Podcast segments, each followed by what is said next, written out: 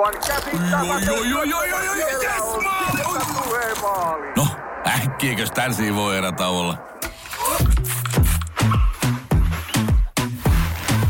Tule sellaisena kuin olet, sellaiseen kotiin kuin se on. Kiilto. Aito koti vetää puoleensa. Radio Play. Auta Antti. No niin, nyt ja, ja sitten tämä lähtee näin. Tämä lähtikin käyntiin oikein hyvää, oikein hyvää ja oikein hyvää. Ja terve, terveiset teille täältä New Yorkista ja ruokakomerosta jälleen kerran. Mulla on nyt tässä tuota kahvikuppi kaadettu. Mä söin äsken ö, tummaa suklaata ja sitten oli semmoista vegaanista nutellaa levitettynä piparin päälle. Koska mä oon aikuinen ja mä voin. Mm. Kahvit on keitetty. Tässä äänityksen yhteydessä voin paljastaa, että kello on jo melkein seitsemän, eli tämä on aivan tämmöistä veitsen terällä elämistä, että seuraavaksi varmaan heroiinia ja irtosuhteita, koska tota, eihän kuuden jälkeen saa kahvia juoda. Toivottavasti tämä on viimeinen kerta, kun mä äänitän tätä podcastia tässä meidän ruokakomerossa, koska tota, mä oon tilannut nyt semmoisen semmoisen kannettavan kaapin, jonka mä toivottavasti pystyn laittamaan sitten tuohon mun toimiston pöydälle ja, ja semmoisessa niin aikuisessa ö, hyvässä asetuksessa äänittää tätä ohjelmaa, eikä suinkaan ruokakomerossa vehnäjauhojen ja imurien välissä.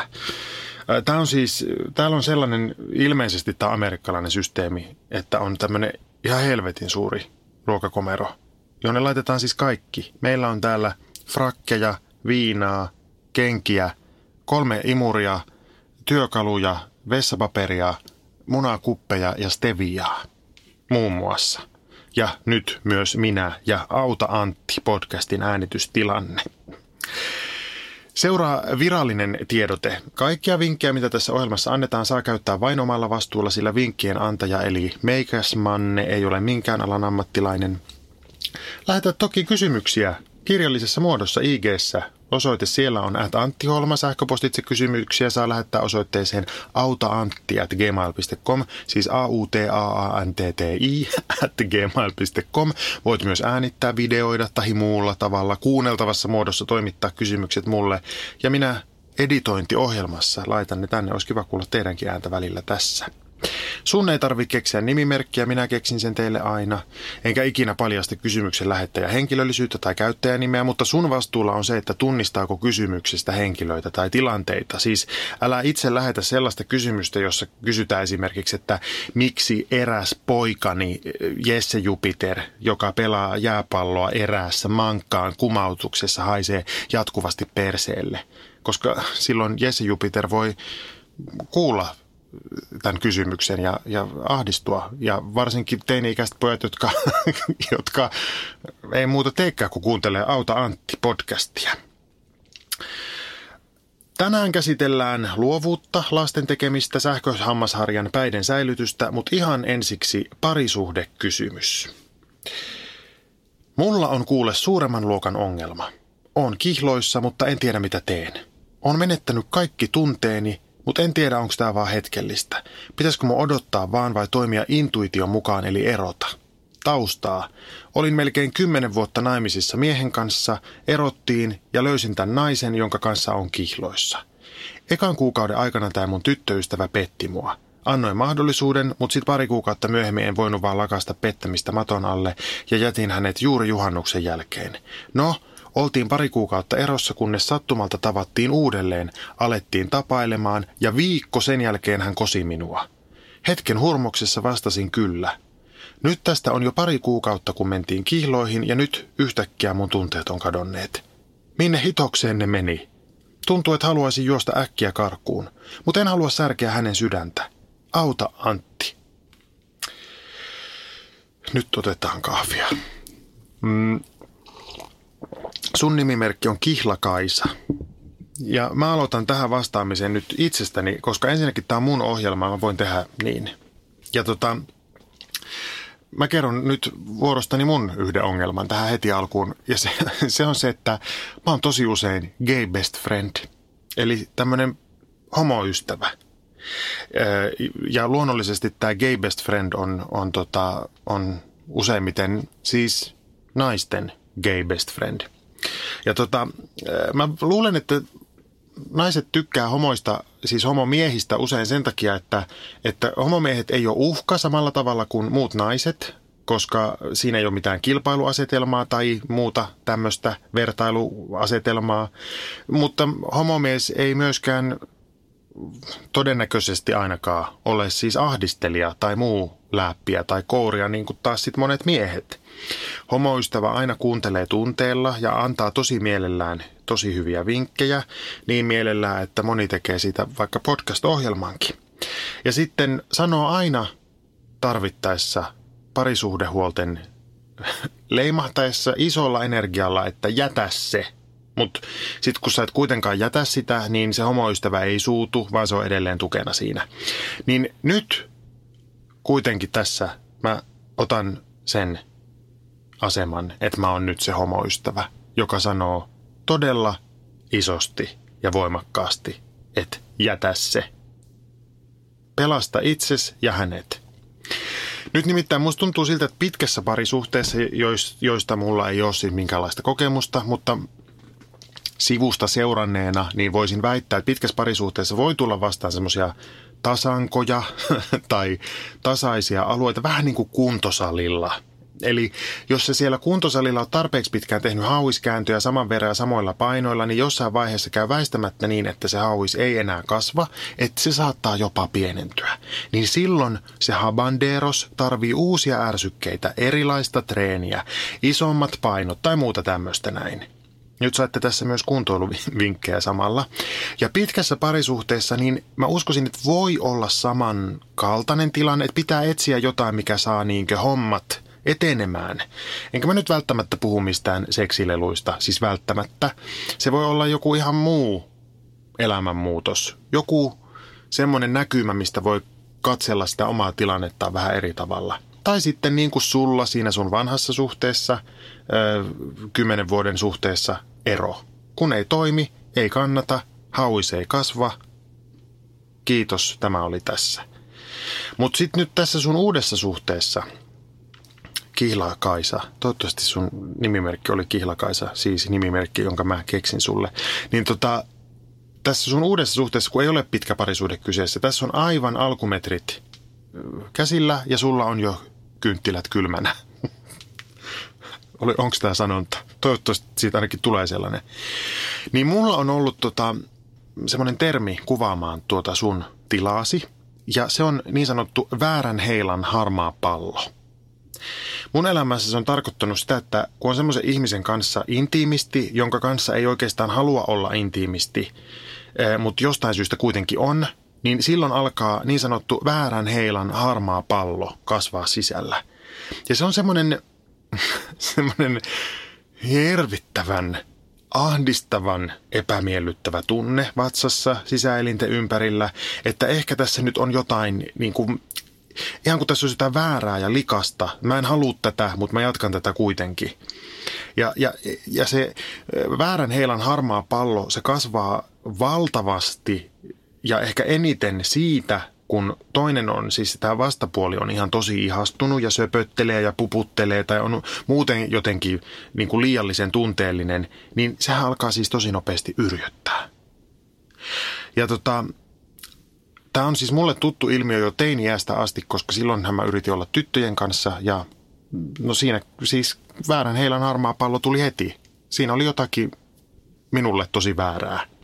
Ja kerran kävi sitten aikuisijällä niin, että mä tapasin tämmöisen internetsin ihmeellisessä maailmasta, jossa mm, pariutumisapplicationissa tämmöisen jätkän, joka oli siis niin hauska – että vaikka mä en tavallaan tuntenut niin kuin minkäännäköistä fyysistä tai oikeastaan edes niin kuin romantillista vetoa siihen jätkään, niin mä heilastelin sitä kuitenkin viikon.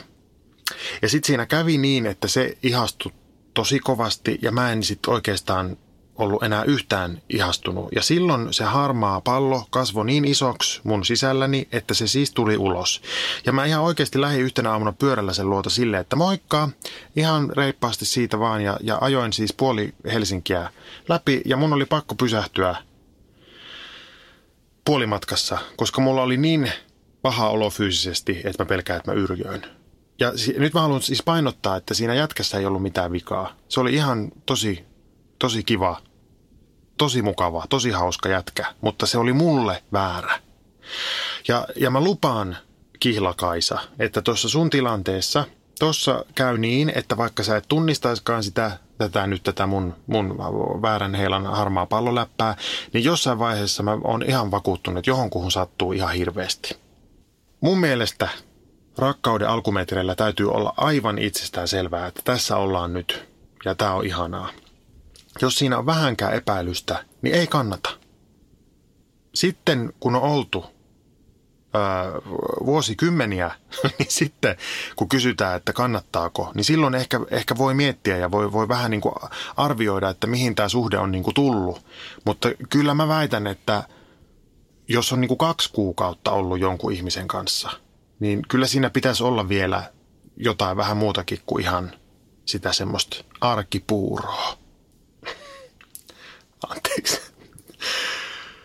Sitten on tietysti tässä vielä tämä pettämisasia, joka on aina kauhea juttu, siis varsinkin sen takia, että se on niin monimutkainen. Siis mä uskon itse siihen, että jos joku nyt menee ja panna lupsauttaa toista ihmistä jossain hetken himossa, niin ei se nyt välttämättä tarkoita sitä, että rakkaus on loppu ja intohimo mennyt ja se kotielämä on ikuisesti tuhoutunut tai vastaavaa. Seksi nyt voi periaatteessa olla semmoinen toiminta, jossa liha kohtaa lihan. Mutta yleensä pettämisessä niin siellä taustalla on jotain muuta. Yleisin ehkä lienee joku tämmöinen jännityksen kaipuu.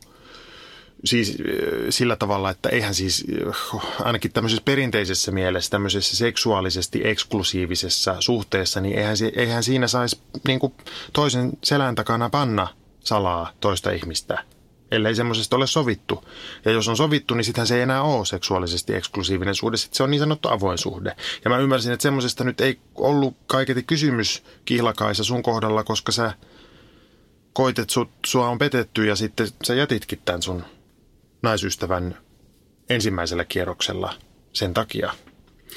Ja mä taas palaan siihen pitkään suhteeseen, että semmoinen jännityksen kaipuu on periaatteessa voi olla ihan ymmärrettävää semmoisessa pidemmässä suhteessa, jossa asiat on niin kuin urautunut, ei ole enää jännittävää. Ja voihan olla niin, että, että silloin kun käy vähän vieraissa, niin sitten siitä urkenee myös uusi ura siellä kotona. Harvemmin kuitenkin tuntuu siltä, että tämmöinen salassa paneminen on jotenkin kiva ja eheyttävä kokemus niin kuin kaikille osapuolille. Ja, ja tässä teidän tapauksessa, niin tämä sun nainen petti sua ensimmäisen kuukauden aikana. Niin nyt tuota, kehottaisin vähän tarkastelemaan tätä kuviota. Siis... Ähm, Sulla on tässä siis luottamuspula, koska taustalla on pettämistä, sä et tunne rakkautta sun kiillattua kohtaan ja sä oot tässä koko suhteessa lähinnä siksi, että sä et halua särkeä toisen sydäntä. Niin nyt sulle tämmöinen tiedotusluontoinen asia. Sä et voi rakastaa toista velvollisuuden tunnosta. Se ei ole mahdollista. Sä voit vaan rakastaa tai olla rakastamatta. Ja nyt sä et rakasta, joten jätä se. Et tuu katumaan. Seuraava kysymys. Auta Antti. Missä ja miten pitäisi säilyttää sähköhammashärjän päät niin, ettei niistä valuisi palkoista litkua kaikkialle? Vaikka ne miten huuhtelis ja ravistelis, niin silti tulee sitä litkua. Sitä leviää vessan kaappiin, tai jos pienessä lasissa pitää niitä päitä, niin kohta on lasin pohjalle kertynyt ällövalkoinen kerros. Mitä tehdä? Tässä podcastissa on ollut jo väärän heillä harmaa pallo ja nyt pienen lasin valkoinen kerros. Mä en tiedä, miksi mä sanoin tämän ääneen, mutta sanoinpahan kuitenkin. Ai että tämä kofeiini ilta, iltamissa, niin tämä aiheuttaa kummallisia asioita. Tämä on siis inhottava, inhottava kysymys. Sähköhammasharja Sirpa. Mutta mulla on siihen vastaus. Munakupit. Ne on tarpeeksi pieniä ja helposti huhdeltavissa niin, että sitä limaa ei ala sinne pohjalle kertyä pienikin lasi voi olla niin kuin hankala ja inhottava huuhdeltava. Et sit, sitä tekisi mieli pyöräyttää jolla harjalla, jota ei sitten ole vessassa muuta kuin hammasharja ja ei sillä pyöräytellä muuta kuin hampaita. Mutta munakupit, ne on helposti peukalolla pyyhittävissä noin vain. Niin semmoset sinne kaappiin teillekin. Seuraava kysymys. Nyt on kyllä melkoinen downer tämä mun avunpyyntö, mutta kysyn silti. Luovuus. Mistä sen tavoittaa, kun kulkee juuri nyt surun sumussa eikä entistä uteliaisuutta ja kiinnostusta ole mihinkään?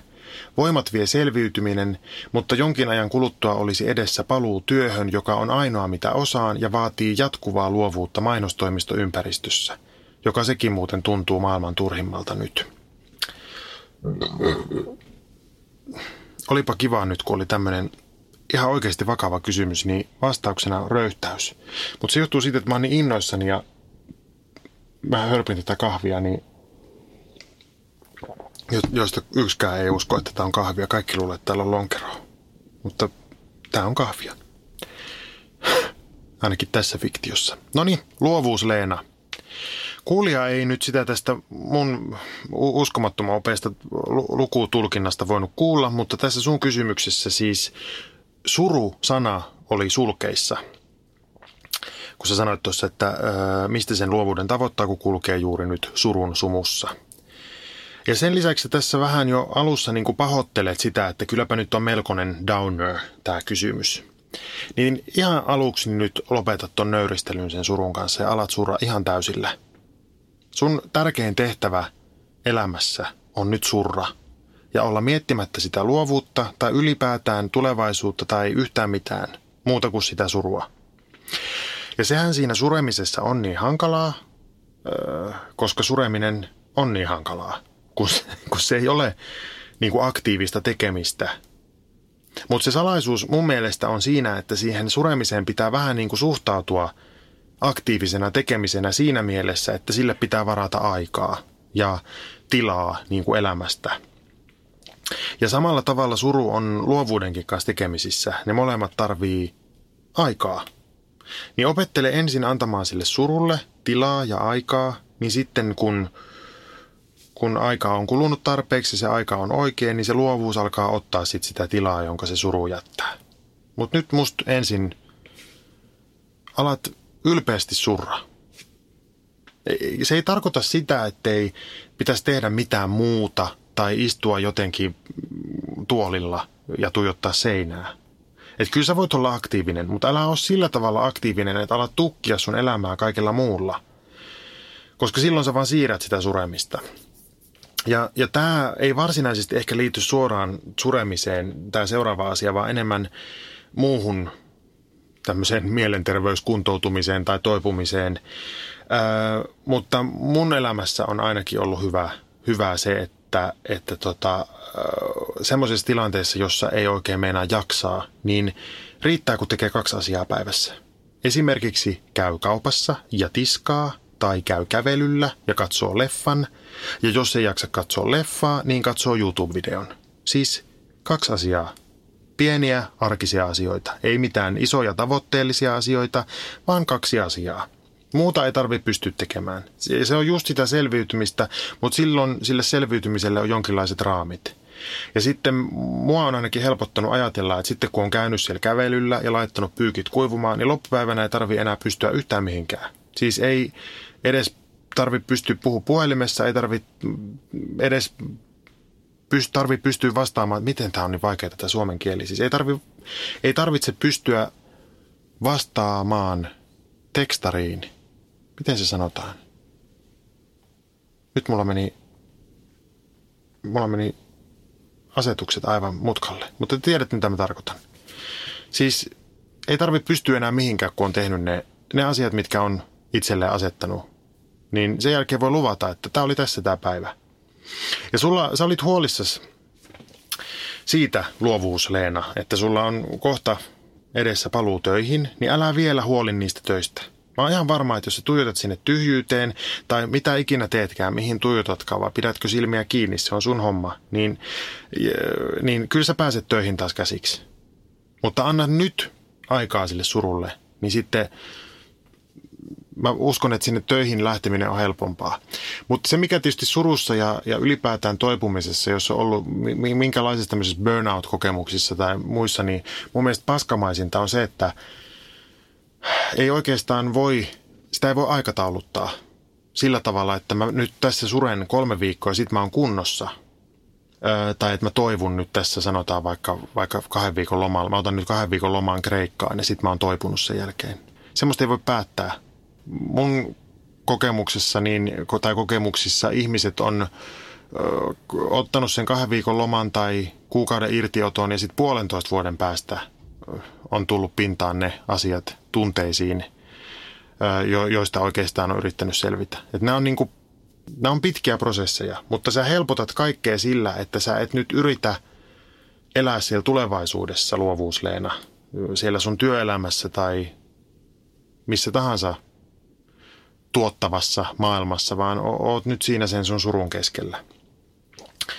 Luovuudessa yleensä on sellainen sääntö, että tee niitä asioita, joista nautit, mutta silloin kun on surua, niin on vaikeaa nauttia yhtään mistään. Mutta se tulee se päivä, kun sä huomaat, että joku asia tuntuu hyvältä, niin sitten palaa uudestaan sen pariin. Paitsi jos se on viinat ja huumeet tai kolikkopelit tai muut kasinohommat, niin sit älä palaa. Mutta mut sitten pikkuhiljaa, kun sä oot löytänyt jonkun asian, joku asia on tuntunut hyvältä, joku on naurattanut sua, joku on liikuttanut sua, joku asia on, on ollut sulle hyvä, sun sydämelle hyvä, niin, niin sitten sä voit lähteä etsimään toista asiaa, joka tuntuu hyvältä. Ja sitten sä löydätkin sen. Ja sitten sun on aikaa miettiä sitä luovuuttakin. Öm, mä suosittelin jo ekassa jaksossa Julia Cameronin Tie luovuuteen kirjaa ja siinä esiintyviä aamusivuja. Ja tota, mä antaisin tämän Tie luovuuteen kirjan sullekin läksyksi, mutta ei vielä.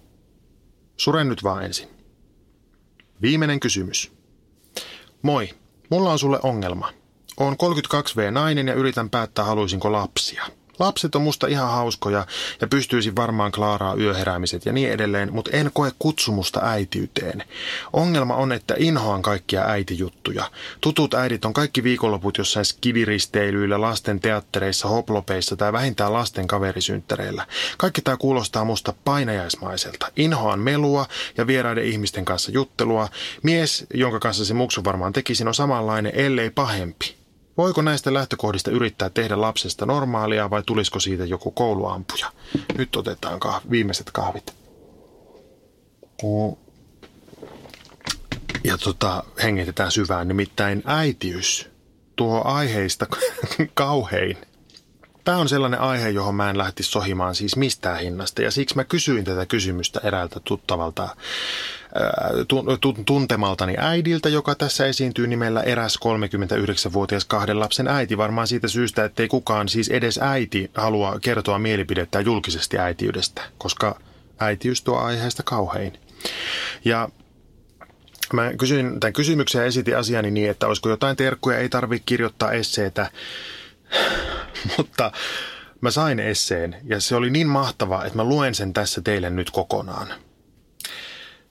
Tämä on niin, on niin hyvä. Mä väitän, että on niin hyvä. Ja tämä essee menee näin. Onko tarkoitus tälle ihmispololle sanoa jotakin kannustavaa ja humaania vai saako hänelle olla julma ja totuudellinen? Onneksi sulla ei ole mainetta mukavana ja hempeänä ihmisenä, koska tällä vastauksella se olisi mennyttä. Oletankin eh, sun lepotuolisi olevan enemmän mallia lepra kuin, kuin mallia leelia. Rehellinen vastaus. Vanhemmuutta on aivan turha suunnitella, koska kaikki menee kuitenkin päin helvettiä. Kysyjän dispositiosta jo huomaa, että hän ei ole niitä, jotka onnistuvat uskottelemaan itselleen, että kestovaippailu ja sormiruokailu ja kantoliinailu ja muut ilut olisivat tarpeeksi tyydyttämään ihmisyyttä hänessä, vaan hän on lisännyttyään varmasti niitä vanhempia, jotka tuntevat näiden asioiden tyhjyyden, kuminan sydänalassaan ja elävät jatkuvan eksistentialistisen kriisin kourissa. Tässäkö tämä elämä oli? Näidenkö olisi tarkoitus olla niitä parhaita vuosia? Millaista sanoinkuvaamatonta paskaa ne muut vuodet sitten ovat? Vanhemmuus on loppujen lopuksi vain sarja tapahtumia, joiden tarkoitus on osoittaa sulle sun kyvyttömyytesi vanhempana. Plus muun muassa tämä sä-passiivin käyttö on yksi esimerkki siitä, miten vanhemmuus voi turmella aivosolukkoa. Kukaan ei tätä osaa, mutta kaikki, muu, kaikki luulevat, että muut osaavat. Kaikesta tulee huono omatunto. Jos tämän asian kanssa eläminen on ihan ok, niin siitä vain porsimaan – Vanhemmuuden suurin salaisuus on se, että siinä vain improtaan villisti menemään täysin fiilispohjalta, vaan kokeillaan, että jos mä nyt sitten vaikka tekisin näin. Jotkut tekevät sitten huonoja kokeiluja, esimerkiksi lasten rokottamatta jättäminen, jotkut parempia, esimerkiksi lasten rokottaminen, mutta pointti on se, että kaikki vain haparoivat pimeässä yrittäen löytää fikkaria. Aivan jokainen vanhempi lähtee esikoisen kanssa sairaalasta epäuskoisena siitä, että antavatko ne tämän nyt minulle mukaan. Mitä hittoa? Olettavatko ne, että minä nyt tiedän, mitä tälle pitää tehdä? Tämähän on vähän niin kuin oikea ihminen. Minähän pilaan tämän. Hoploppia ja lapsisynttäreitä minäkin pelkäsin, mutta nykyään mä koen ne oikein kivoina asioina, koska niiden ajan mun ei itse tarvitse viihdyttää silkohapsia. Leikkiminen on aivan poskettoman tylsää. Lapset rakastavat toistoa ja ovat anaalisen tarkkoja itse keksimistään täysin mielivaltaisista säännöistä. Se johtaa siihen, että leikkiminen on tylsän lisäksi myös täynnä sudenkuoppia, koska jos erehdyt ottamaan jonkun esineen käteesi väärässä kohdassa, kaikki muut esineet lentävät kohta seinään. Toiset äidit ovat internetseissä kamalinta mitä on, mutta livenä ne voivat olla tosi hyvä asia olla olemassa, kunhan hankkii ne äitikaverit jo ennen äitiyttä, ellei sitten tarvitse leikkipuistoista niitä lähteä naaraamaan. Yksi mun leikkipuistoäitikaverini on 23-vuotias lähihoitaja ja niin mukava kuin hän tavallaan onkin, niin sellainen tarjonta siellä saattaa olla ohuehko. Kaikki äidit suluissa isätkin varmaan, kuitenkin hassahtavat kaikista varoituksista huolimatta viimeistään sitten raskausaikana suunnittelemaan sitä, millainen äiti minä olen ja miten minä sitten en tee tätä tai tuota asiaa. Se on kovin inhimillistä, mutta täysin typerää, kuten monet inhimilliset asiat ovat. Kaikki kivat periaatteet täysimetyksistä ja ruutuajoista lentävät huutonaurun kerran vuorotelle roskiin jossain vaiheessa, joten mitä vähemmän niitä erehtyy etukäteen laatimaan, sen parempi psyykelle. Jos sitten taas ei puhuta vanhemmuuden suunnittelemisesta, vaan lisääntymisen suunnittelemisesta, niin siihen sanon hieman vakavammin, että se on sekä mahdotonta että järkevää. Siis että mitä että Mahdotonta se on siksi, että se ei välttämättä tapahdu ihan sormia napsauttamalla, vaan on valitettavasti yksi niistä asioista maailmassa, jota ei voi itse päättää tapahtuvaksi silloin kun haluaa. Tämän täydellisen kontrolloimattomuuden kohtaaminen ja sisäistäminen voi olla aika vaikea paikka, joka vetää nöyräksi ja surkeaksi jopa kaikkein pystyvimmät ja reippaimmat toimitusjohtaja-fitnessmallit. Järkevää se on siksi, että mitä aikaisemmin siihen päättää ryhtyä, sitä enemmän ovia jättää itselleen auki. Esimerkiksi mahdollisesti tarvittavien hoitojen tai jopa adoption suhteen. Kouluampujiksi ei kasvateta, vaan kouluampujiksi kasvetaan. Eli kaikki suhteellisen normaalit vanhemmat varmasti tekevät parhaansa ja toivovat, ettei lapsesta tulisi kouluampujaa. Mutta joistain silti tulee ja se on loppujen lopuksi täysin riippumatonta siitä, mitä vanhemmat ovat tehneet tai jättäneet tekemättä. Ainoa ero kouluampujien vanhemmissa ja muissa vanhemmissa on se, että kouluampujien äidit valvovat loppuelämänsä miettien, mikä niistä heidän virheistään johti siihen, että näin tapahtui, kun taas muut vanhemmat valvovat loppuelämänsä miettien, että kävipäs heillä tuuri, että kaikista niistä heidän vanhempina tekemistään virheistä huolimatta lapsesta ei kasvanut kouluampujaa. Sen tajuaminen, että lapsi on oma yksilönsä, johon tavallinen rakastava vanhempi pystyy vain rajallisen määrän vaikuttamaan, on asia, jonka jokainen vanhempi jossain vaiheessa joutuu kohtaamaan – Oikein kivasti taas tämäkin osui ajoitukseltaan tämä kysymys, kun olen koko viikon hoivannut noroisia yrjökasoja ja sitten niiden tervehdyttyä taas huomannut, että ai niin, oikeastaan ne olivat kivempiä noroisina yrjökasoina, kun taas terveinä ne ovat kiukkuisia ja riitelevät ja vaativat leikkimään, mikä on ihan kauheaa. Ja sitten on taas vähän itkenyt, että miten paska äiti mä olen, kun pidän lapsistani enemmän sairaina. Mutta tässä se vanhemmuus varmaan pähkinänkuoressa onkin. Ei siinä logiikalla ole mitään osaa. Siksi terveiseni tälle kysyjäpololle ovatkin, että jos edes mietit sitä, niin anna mennä.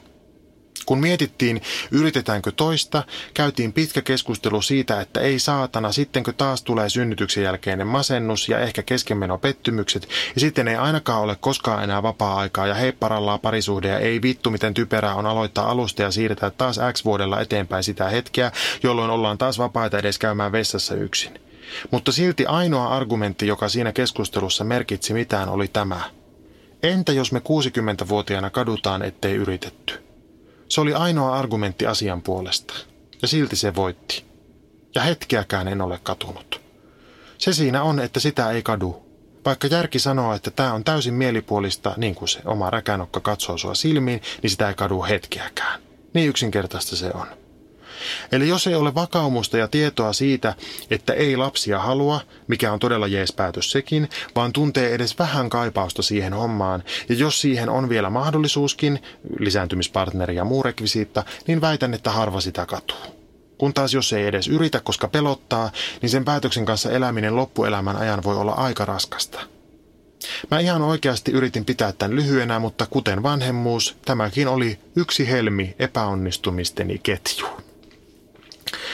Kiitos eräs 39-vuotias kahden lapsen äiti tästä vastauksesta, joka minulle nosti ainakin ensimmäisellä lukukerralla kyyneleet silmiin. Ja pahoittelut teille kaikille siitä, että täällä komerossani kuuluu vesihanan suhina, koska alakerran ukko on varmaan kassajaa huuhtelemassa. Kylpyammeessa. Ensi viikkoon. Silloin on vuorossa kolmas osa. Näin tämänkertainen Auta Antti. Toivottavasti tulitte autetuiksi. Heippundeelia.